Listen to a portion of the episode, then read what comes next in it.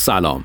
به اپیزود دهم از Infinity خوش اومدید من سجادم و شما شنونده پادکست من هستید. در Infinity هر هفته توی یک سفر کوتاه به سرزمین یکی از کسب و کارهای معروف میریم و داستان موفقیت یا شکست اون business رو بررسی می‌کنیم. به علاوه در پایان درس از داستان اون برند که می‌تونه در کسب و کار خودمون مفید باشه رو تلاش می‌کنم باهاتون به اشتراک بذارم.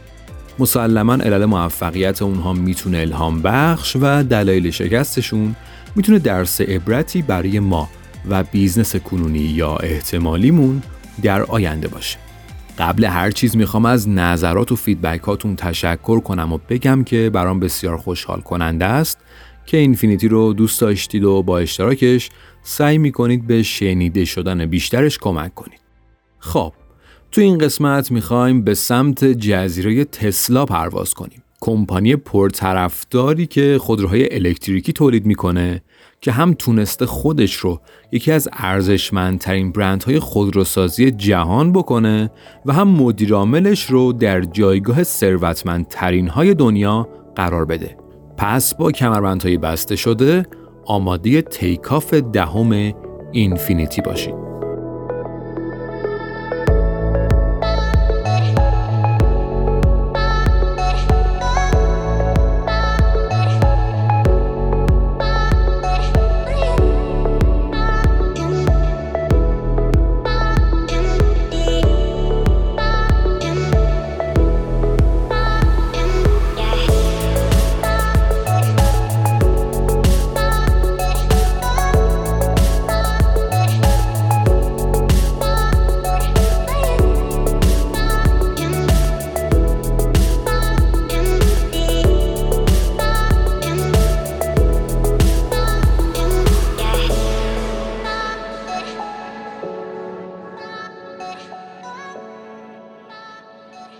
فکر به استفاده از خودروهای الکتریکی اصلا ایده ای نبود که با تسلا به وجود اومده باشه. در واقع بیش از 100 سال قبل از تأسیس تسلا و سایر خودروسازهای الکتریکی امروزی در سال 1899 کالسکاهایی ساخته شدند که یک موتور الکتریکی داخلی داشتند. اما حیات این مدل وسایل زیاد طولانی نبود و اونا رو کنار گذاشتن. چون تولید خودرویی که با سوختای فسیلی کار کنه موجب سوداوری و درآمد بیشتری می‌شد. و خب این ترجیح صاحبان قدرت و سرمایه توی اون زمان بود. در سالیان اخیر پروژه های بسیاری به وجود اومدن تا ماشین های برقی تولید کنند اما نتونستن سهم بازاری قابل توجه برای خودشون به وجود بیارن که البته میشه دو تا دلیل رو برای این موضوع مطرح کرد. اولیش economies of scale یا به فارسی مزیت مقیاس یا جویی به مقیاسه که به معنی کاهش هزینه در اثر افزایش حجمه یعنی هرچی کمپانی بزرگتر بشه می‌تونه هزینه هاش رو کاهش بده که خب این مورد برای اون پروژه های تولید خودروهای الکتریکی رخ نداد مورد دوم هم لابی های قدرتمند خودروسازان و همچنین طرفداران مصرف سوختای فسیلی بود. در سال 2003 دو شخص با نام های مارتین ابرهارد و مارک تارپنینگ کمپانی Tesla Motors رو برای تولید خودروهای برقی تأسیس کردند. یه سال بعد ایده این کمپانی برای آقای ایلان ماسک جالب به نظر اومد و تصمیم گرفت در تسلا مبلغ 65 میلیون دلار سرمایه گذاری کنه. بدین واسطه اون وارد هیئت مدیره شد و به ریاست هیئت مدیره هم رسید. نگاه دیدگاه ایلان ماسک از همون ابتدا واضح و روشن بود. اون دنبال این بود که تسلا در تمامی جوانب عالی باشه و برتری داشته باشه. هدف اصلی ایلان ماسک تولید ماشین های الکتریکی با قیمتی مناسب برای همه مردم بود و برای این کار پلنی رو طراحی کرد که شامل سه تا فاز بود. به علت گرون بودن و همچنین رقابتی بودن برای تولید انبوه در شروع کار اونم توی صنعتی همچون خودروسازی ایلان ماسک توی فاز اول به دنبال تولید خودروی اسپورت سریع و گرون قیمت بود که فقط برای گروهی از افراد سطح بالای جامعه در دسترس باشه. به همین خاطر ایلان ماسک از خودروی تسلا رودستر به عنوان اولین محصول این کمپانی رونمایی کرد. در واقع خریداران این ماشین گروهی بودند که قرار بود با محصولات تسلا تطبیق پذیر بشن و پول زیادی هم برای ماشینی که می‌گیرن پرداخت کنن. چون تسلا شدیداً دنبال جذب سرمایه بود و اونا با فروش خودرویی با قیمتی قابل توجه که 109 هزار دلار بود و تا 200 کیلومتر هم شارژ نگه می داشت تونستن قدم اول رو بردارن.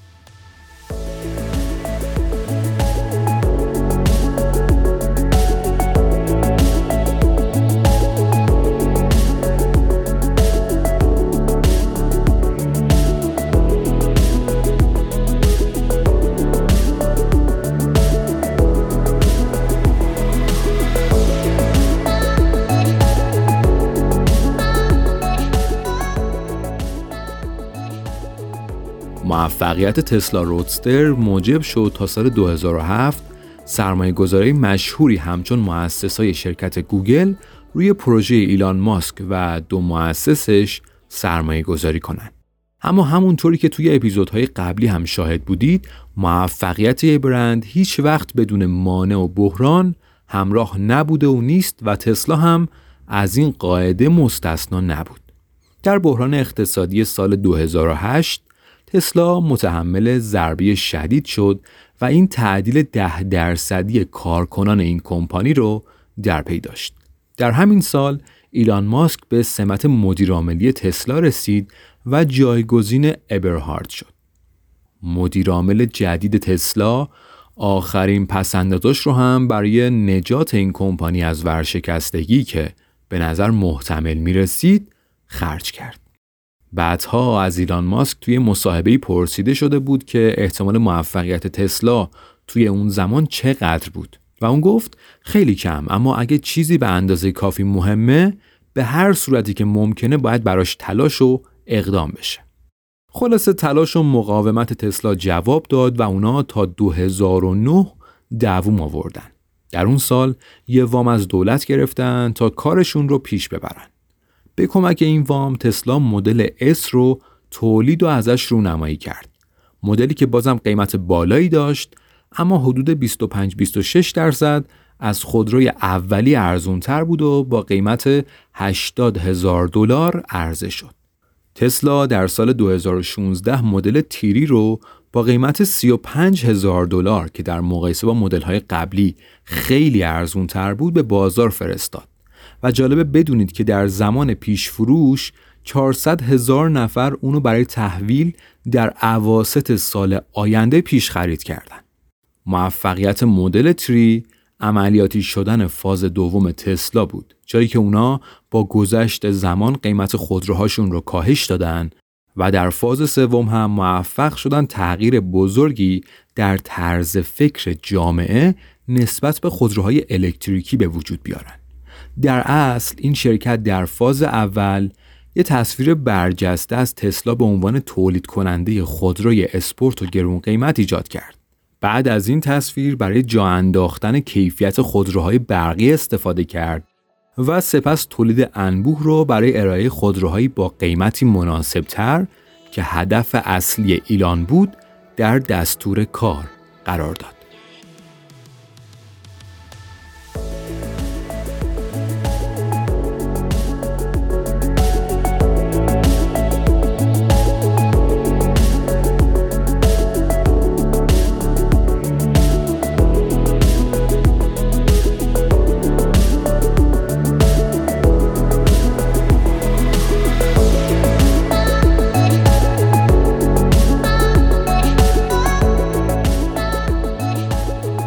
تولیدات تسلا در طول این سالها با وجود های مختلف با های منفی هم همراه بوده.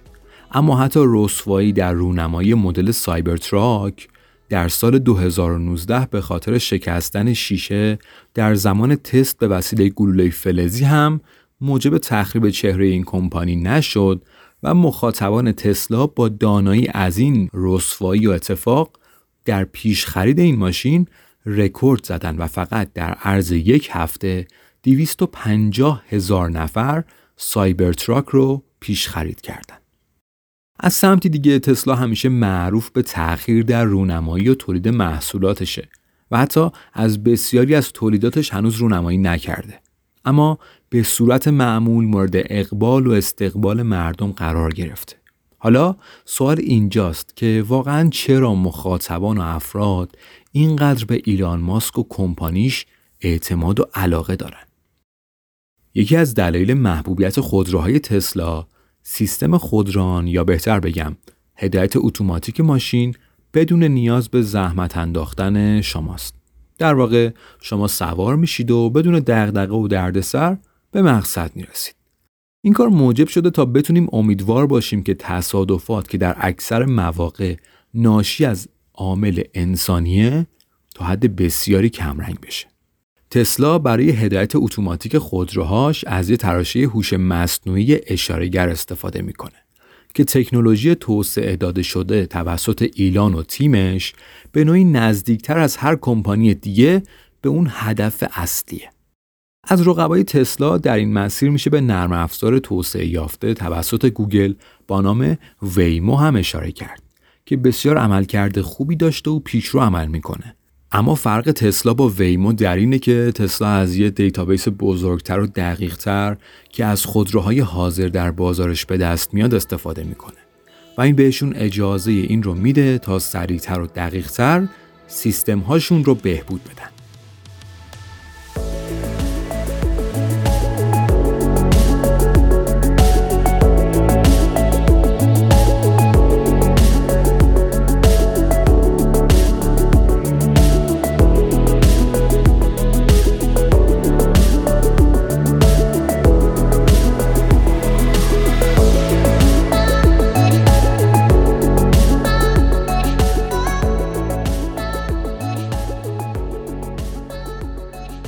تسلا یک هدف بزرگتر هم داره و اون راه اندازی یک شبکه تاکسی اتوماتیکه.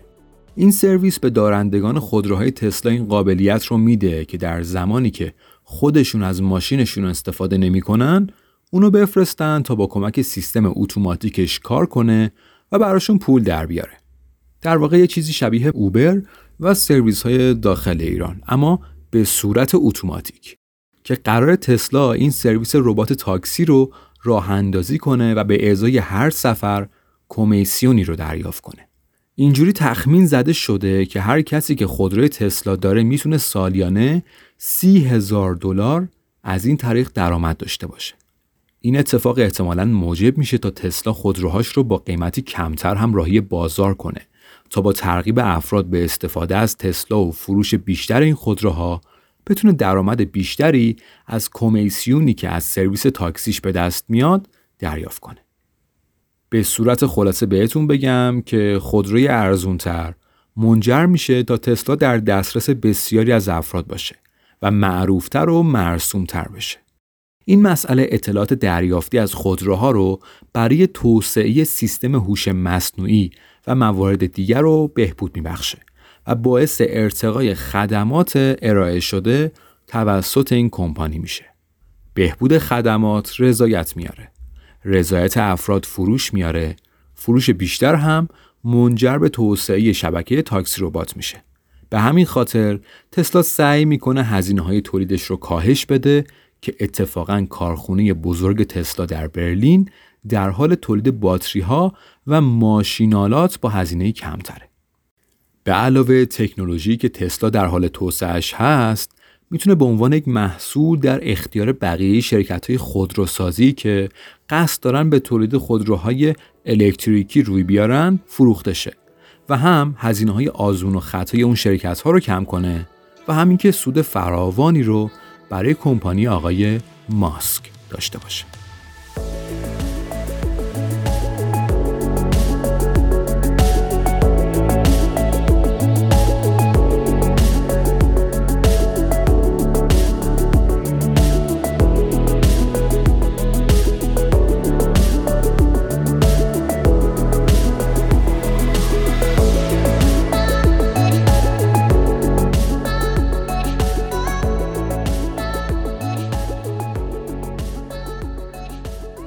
امروزه ایستگاهی شارژ تسلا و به اصطلاح supercharger های این کمپانی توی اکثر نقاط دنیا وجود دارن و تا زمان ضبط این پادکست در فوریه 2023 چیزی بیش از چهل هزار supercharger تسلا در سرتاسر سر دنیا وجود داره که فقط در عرض 15 دقیقه خودروی شما رو برای 200 کیلومتر تغذیه می‌کنن.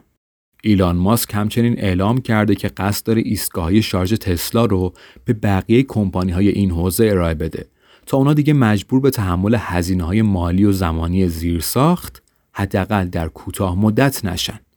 در واقع کمپانی های مشهور خودروسازی همچون BMW، فورد و نیسان امروزه به دلیل قوانین محدود کننده در خصوص استفاده از خودروهای بنزینی در بعضی مناطق و مباحث انتشار گاز کربن دی اکسید به سمت تولید خودروهای الکتریکی اومدن و حتی شرکت های همچون اپل هم در حال کار روی این مورد هستند.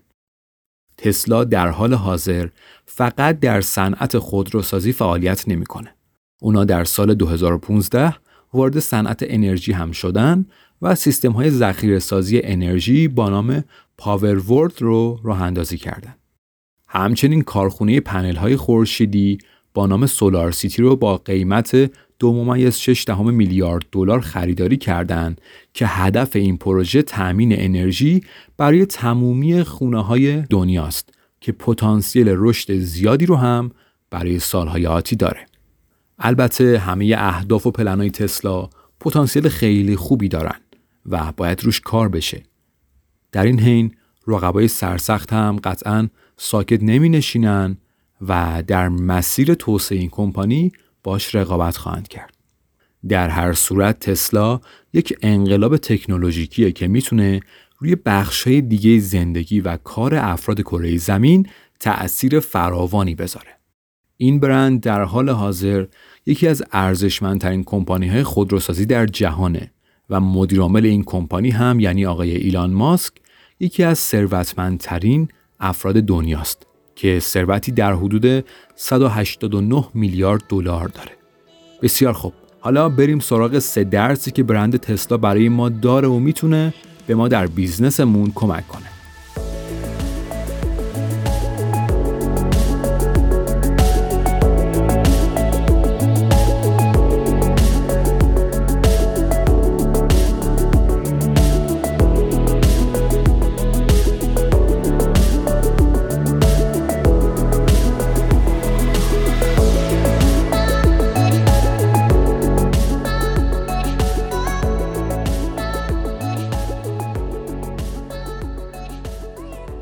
درس اول رو مالک تسلا آقای ایلان ماسک به ما میده.